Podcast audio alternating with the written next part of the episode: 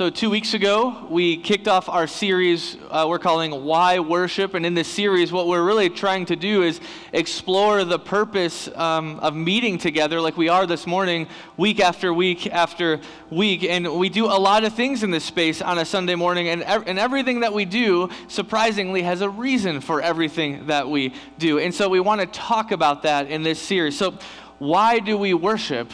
The way we worship in this space? And, and why do we do all the things that we do in this space? And really, what is the purpose of worshiping together here weekly? And, and in this series, we've had a theme verse that we've been using. It won't be on the screen, but just listen to this theme verse a second. It's Psalm 96, 7 through 9. O nations of the world, recognize the Lord. Recognize that the Lord is glorious and strong. Give to the Lord the glory he deserves. Bring your offering and come into his courts. Worship the Lord in all his holy splendor. And so, when we kicked off this series a couple weeks ago, we had a panel with our worship directors, and we explored two kind of aspects of our worship here that is, the call to worship and then singing. And then we also spent time discussing one of the major reasons why we're here together. So, why do we worship? To remember. To remember. Uh, we come to this space weekly to worship together because we need a constant reminder in our lives of the story of Jesus. That it's a true story. And that even in the routine kind of mundanity of our lives, we are living in the same story that Jesus is in. And Jesus calls us to do something in that story.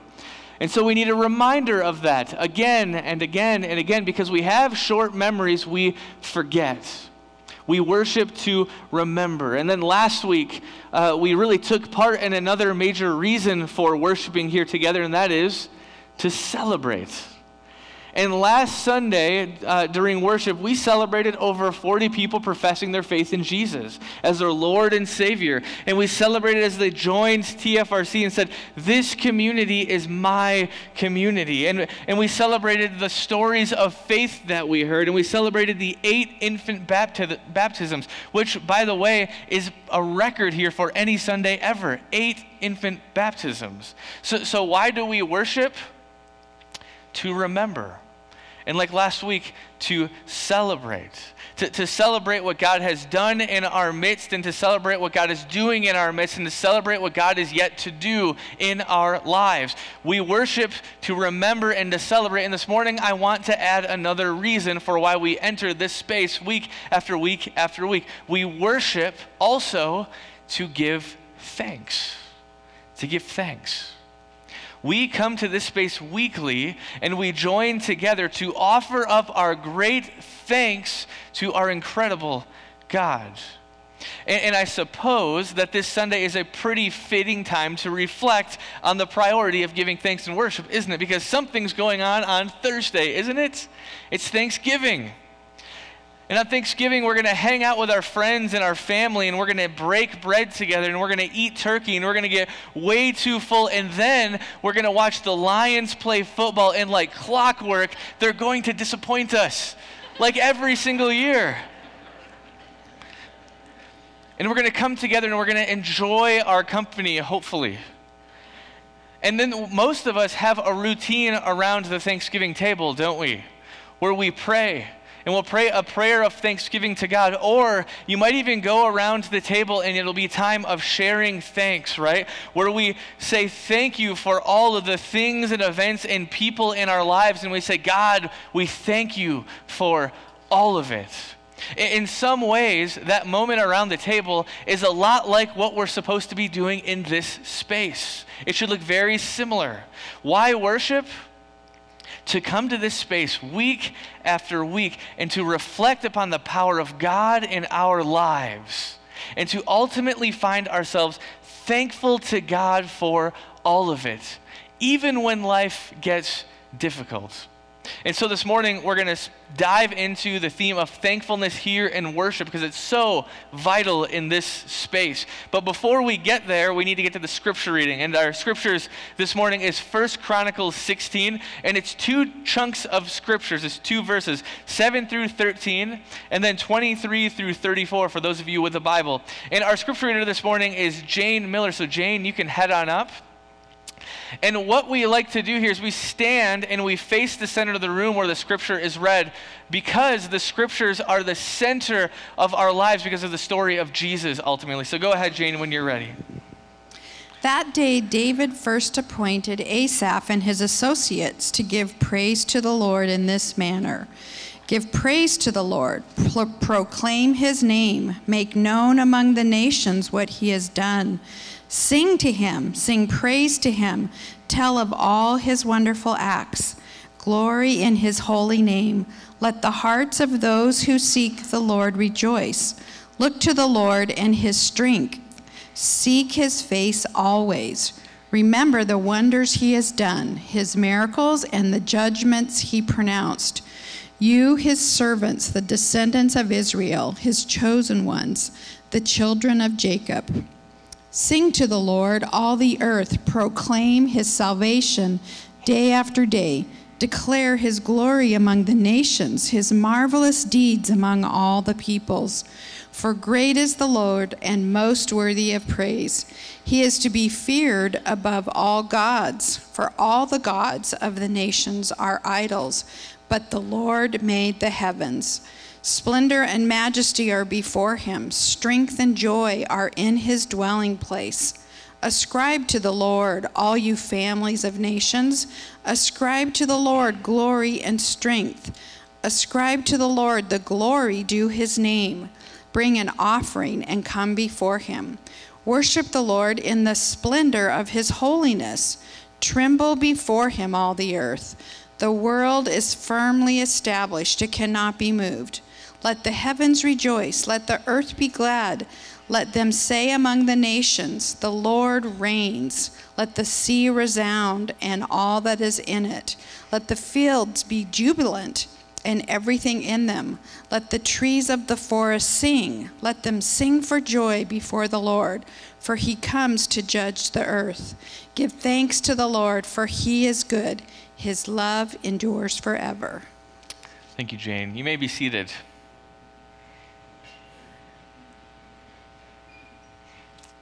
So, the passage that we just heard this morning is part of a celebration of sorts. And, and so the story goes there's a man named David uh, who becomes king over Israel after the previous king is rejected by God, and then he actually dies by his own sword, which is a great story. If you ever have time to read a story, that's a good one to read. Um, anyway, so David becomes king, and David moves the capital of Israel to the city of Jerusalem which is great, but there's a problem. Because even though the people of God, the Israelites, are in Jerusalem, the, the start reminder of God to the Israelites, called the Ark of the Covenant, was not in Jerusalem. Now, if you don't know what the Ark of the Covenant is, the Ark of the Covenant was this box that held the two tablets of the law that were written on it, kind of the Ten Commandments, and they were in this box. And the Ark was also seen as the throne or, or the seat of God um, as well. And the Israelites, they always carried the Ark of the Covenant with them because it was the ultimate symbol of God being with them. Literally, the tent where the Ark of the Covenant was, was the house of God among the people of God, among the Israelites. But the Ark was not in Jerusalem. And so King David sends his men to grab it from a house where it sat for many years and then to bring it to Jerusalem. And then there's this great procession of getting the Ark of the Covenant into Jerusalem. And there's this crazy story of this guy that's kind of carrying the Ark as he walks. And he sees that the Ark might be tipping. And so he places his hand on the Ark to steady it. And the scriptures say he dies immediately. It's this crazy story. Now, kids, all the kids in the room, look at me a second. Stop coloring. I see you. Kids, have your parents read you this story and then have your parents explain why the guy died. They will give you a brilliant answer. I promise it's going to happen. Anyway, so the ark uh, was on its way into Jerusalem, and, and eventually the ark makes its way into the gates into the city. And to celebrate the return of the ark, the people essentially kick off an impromptu worship service. That's what happens. Because God was now with his people, and they sang to God, and, and they burnt many offerings before God. It was basically a giant worship party of sorts. And I say party because they had cake. And anytime there's cake, there's a party. Actually, listen to this passage. It's actually in the Bible. It's awesome. Then he gave a loaf of bread a cake of dates and a cake of raisins to each Israelite, man and woman. David gave the cake to the people. It was a party. Anytime there's cake, it's a party. Amen? Now, then we get to our passage of the day. And our passage is essentially a great big song to God because God was dwelling with his people in Jerusalem. You see, this song is referred to as a great song of thanksgiving. Because the people were thankful that God was present with them. And I want us to notice this morning why that this impromptu worship service in Jerusalem thousands of years ago, why the Israelites wanted to give thanks to their God. Because I think if we understand why they wanted to give thanks, it will help us understand why in this space we should give thanks. We'll start here. We give thanks to God because God never gives up on his people. The story of Israel, the whole story, is, is uh, the relationship with God was tenuous at best. It was a difficult relationship. God, at one point, a long time ago, makes a covenant with Abram. And then Abram breaks the covenant. And then Abram's kids break the covenant. And then God renews the covenant. And you see that through the Moses story. And guess what? God's people break the covenant again. And then God meets his people on Sinai and they covenant together again. And literally days pass and his people break the covenant again. And then it goes on and on and on and on. God's people continuing to break God's covenant. But what we must realize is that even as God's people fail, they fail God again and again and again. Despite that, God never gives up on his people. And that means for us seated here this morning that God never gives up on us.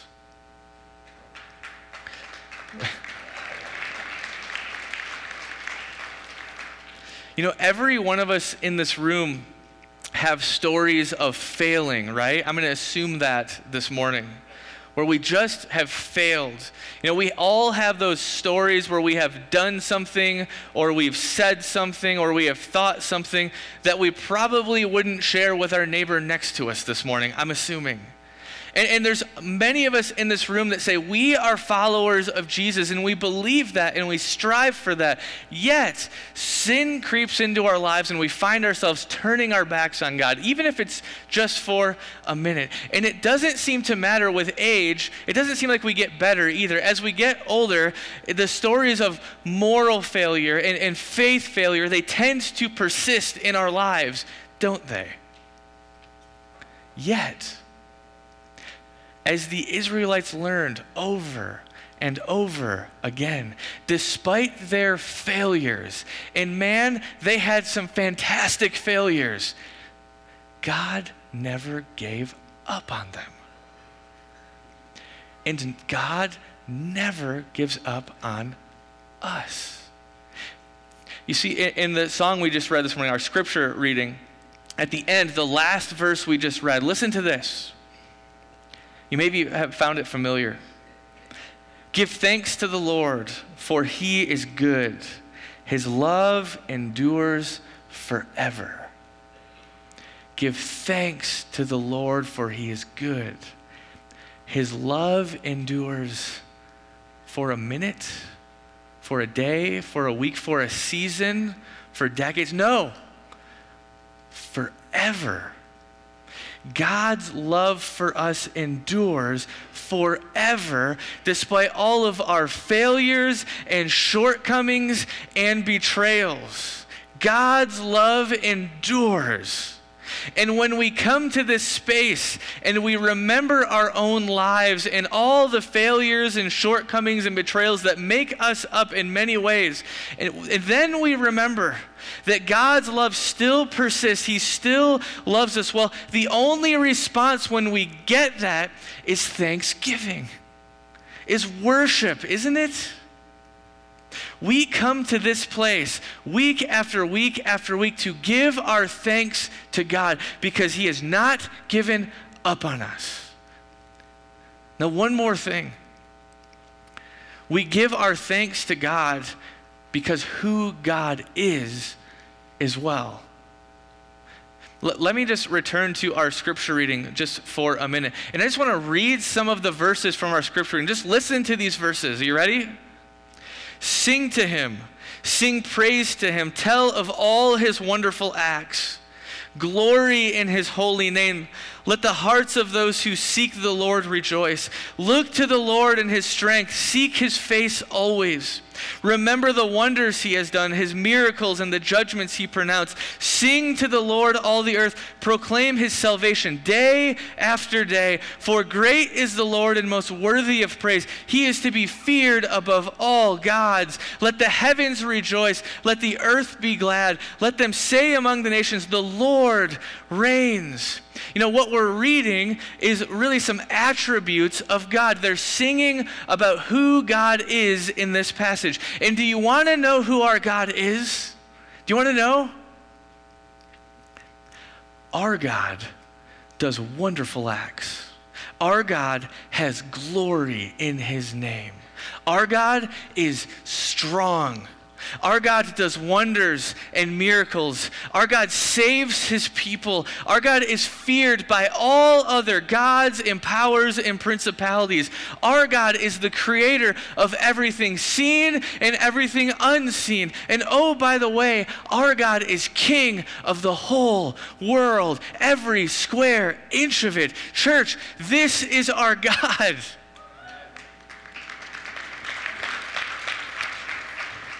Our God is strong and glorious and full of wonders and miracles and saves. And our God is firmly in control of this world. You see, when we grasp this, when we just understand who this God is in our lives and in this world, the only response is great, abundant thanksgiving.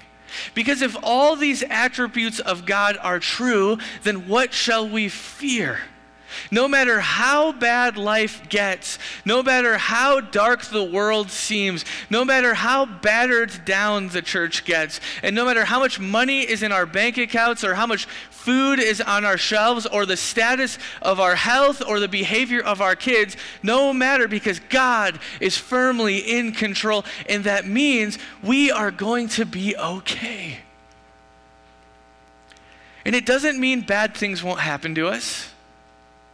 But it does mean that in the midst of all the bad that does happen, our God is with us and our God is for us. And our God is going to use all of it to reconcile the world back to himself, to make everything good and right again. And when we grasp this, we will come to this space week after week after week, and we will not be apathetic. We will not be quiet. We will not be checked out. We will not be whatever we feel we are today.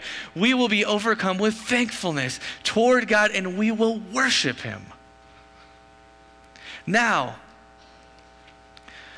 there's one person in our church, and there's probably a few, that really understands this uh, he actually was leading us in worship uh, this morning. It's Jason Schlund, and he really gets the thankfulness part of our faith, of showing up here and just being grateful for his life. And you know, a couple weeks ago, we had uh, Ryan and Lorianne up here, and they got to share kind of their heart for worship, just why they want to do this week after week after week. And we thought it'd be a great opportunity for Jason Schlund to share as well. So we're going to invite Jason up. Come on up, Jason.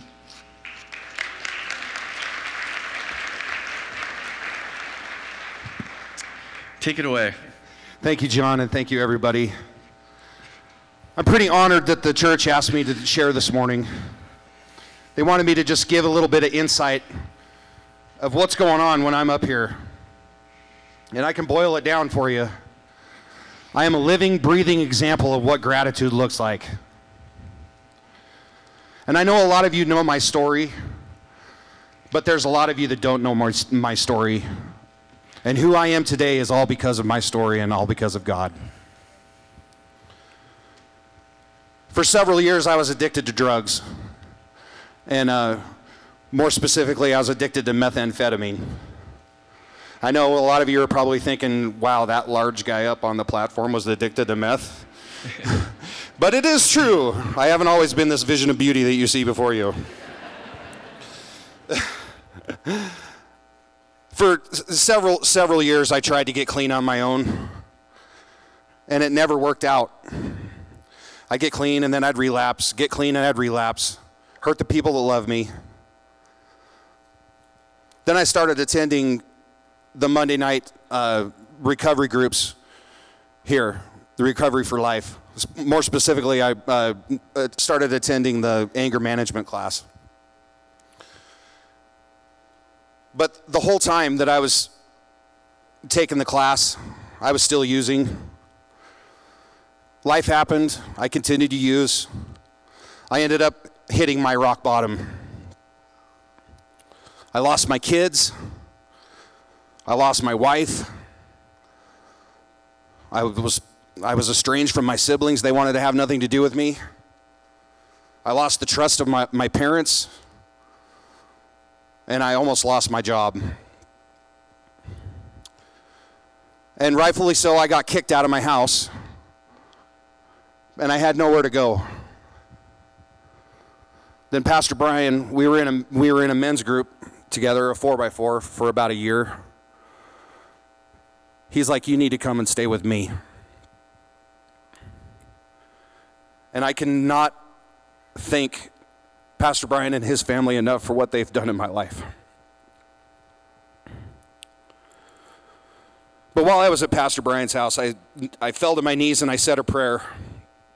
I said, God, if this is all that you have in store for me, to get clean and relapse, get clean and relapse, hurt the ones that I love, God, just kill me now. I don't want this anymore. God, but if you have a plan for me, I've tried it on my own for too long. I need your help. God, I need your love. God, I give up control. I give you my heart and I give you my life, and you can do with whatever you want with me. And from that moment on, my life was in a trajectory like this. And this past October 30th, that was 10 years.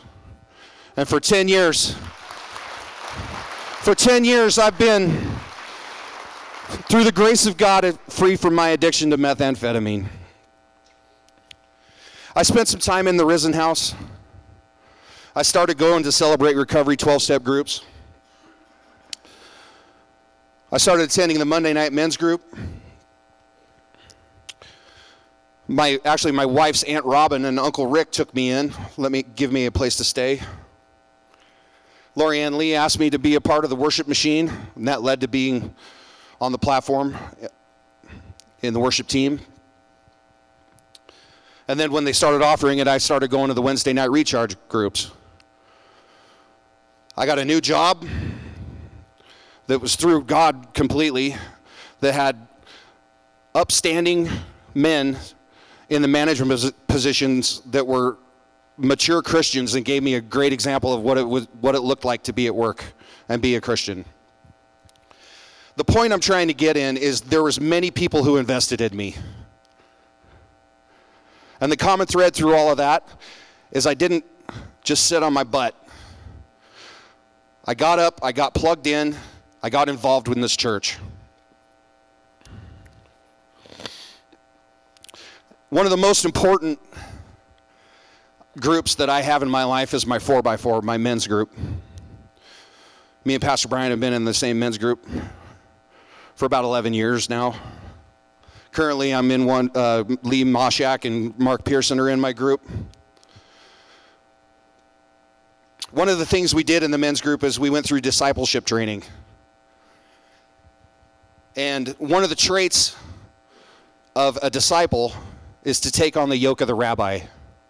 Well, Jesus Christ is my rabbi. And the yoke is every rabbi has one or two commandments that they think are the most important to follow. And in the book of Matthew, it says that the Pharisees asked Jesus, they said, Teacher, what is the greatest commandment? And he said, It is to love the Lord your God with all your heart, with all your soul, with all your mind, and with all your strength, and to love your neighbor as yourself. Well, I took on the yoke of my rabbi. And I try to live that out on a daily basis. When I walk into work from the parking lot, it's a pretty good walk. I recite that to myself. I love the Lord your God, love your neighbor. That at the end of the day, when I'm laying in bed, I just kind of think, how did I do today? Did I love on God? Did I love on my neighbor? I'll tell you what, there's many days where I fail. And I just got to pick myself up by the bootstraps and, and do better the next day. But when I took on the yoke of the rabbi, that made me realize something that this church is a living, breathing example of what it means to live out the Great Commandment. On any given Sunday, I can look out over the congregation and I can see a hundred different people that have invested in my life and made me the person that I am today and made me the Christian that I am today. And that I am eternally grateful for all of you for that.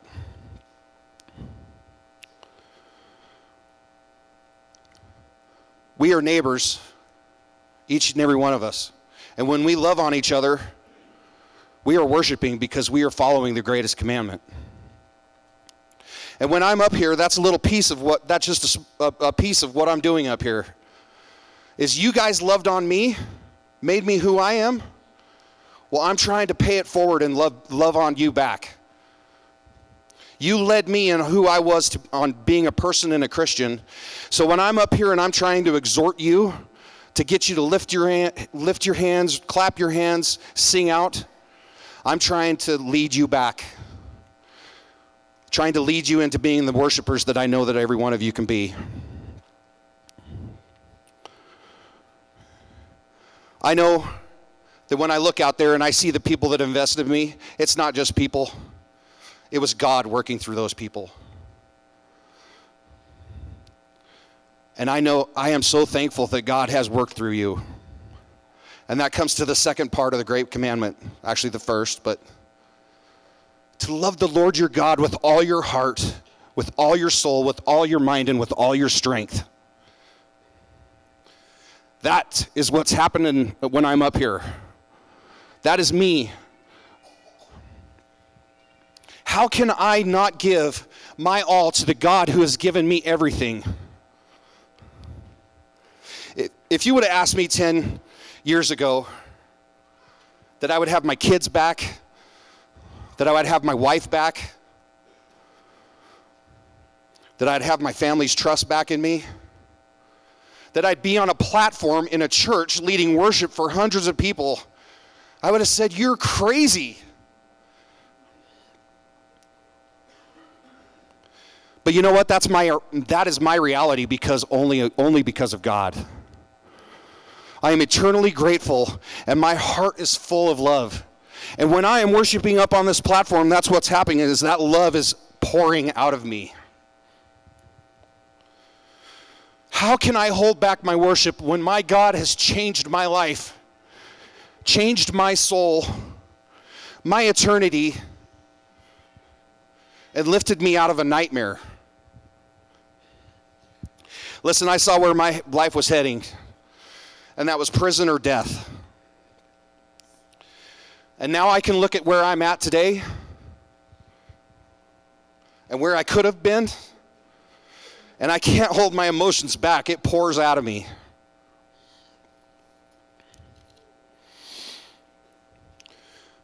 People, I am living proof that you can be transformed.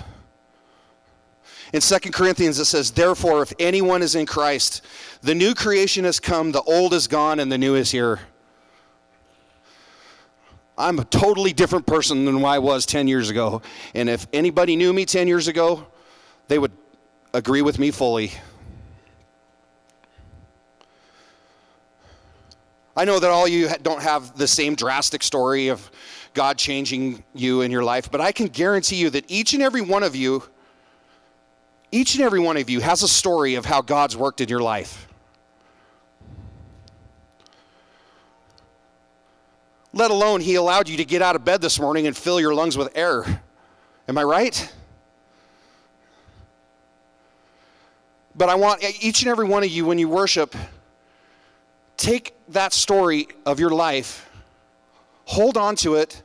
Let that fill your heart with love and let it pour out of you when you worship.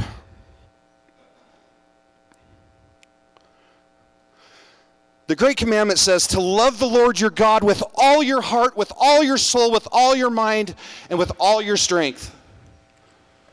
It doesn't say to love the Lord your God with just what you want to bring today. It doesn't say to just love the Lord your God with just a little bit. It says to love the Lord your God with everything that you have, everything that you are,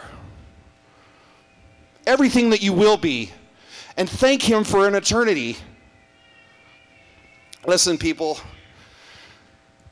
I'm not special, just a regular guy, have a regular life, and I have a regular job, and I fall short every day because I am a sinner. But what I am is I am grateful to God for how He has worked in my life. I am thankful for this body of believers and how you have invested in me. I'm a guy who loves his God, who loves his Jesus, and guess what? I'm not afraid to show it. Are you?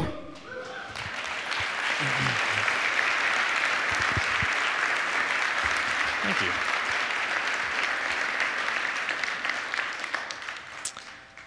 And with that, let's pray.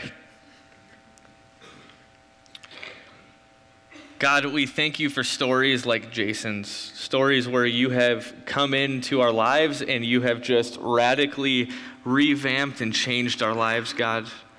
And we come to you with just great gratitude today that that's what you're in the business of doing, God, is changing us, uh, changing us more into the image of Jesus.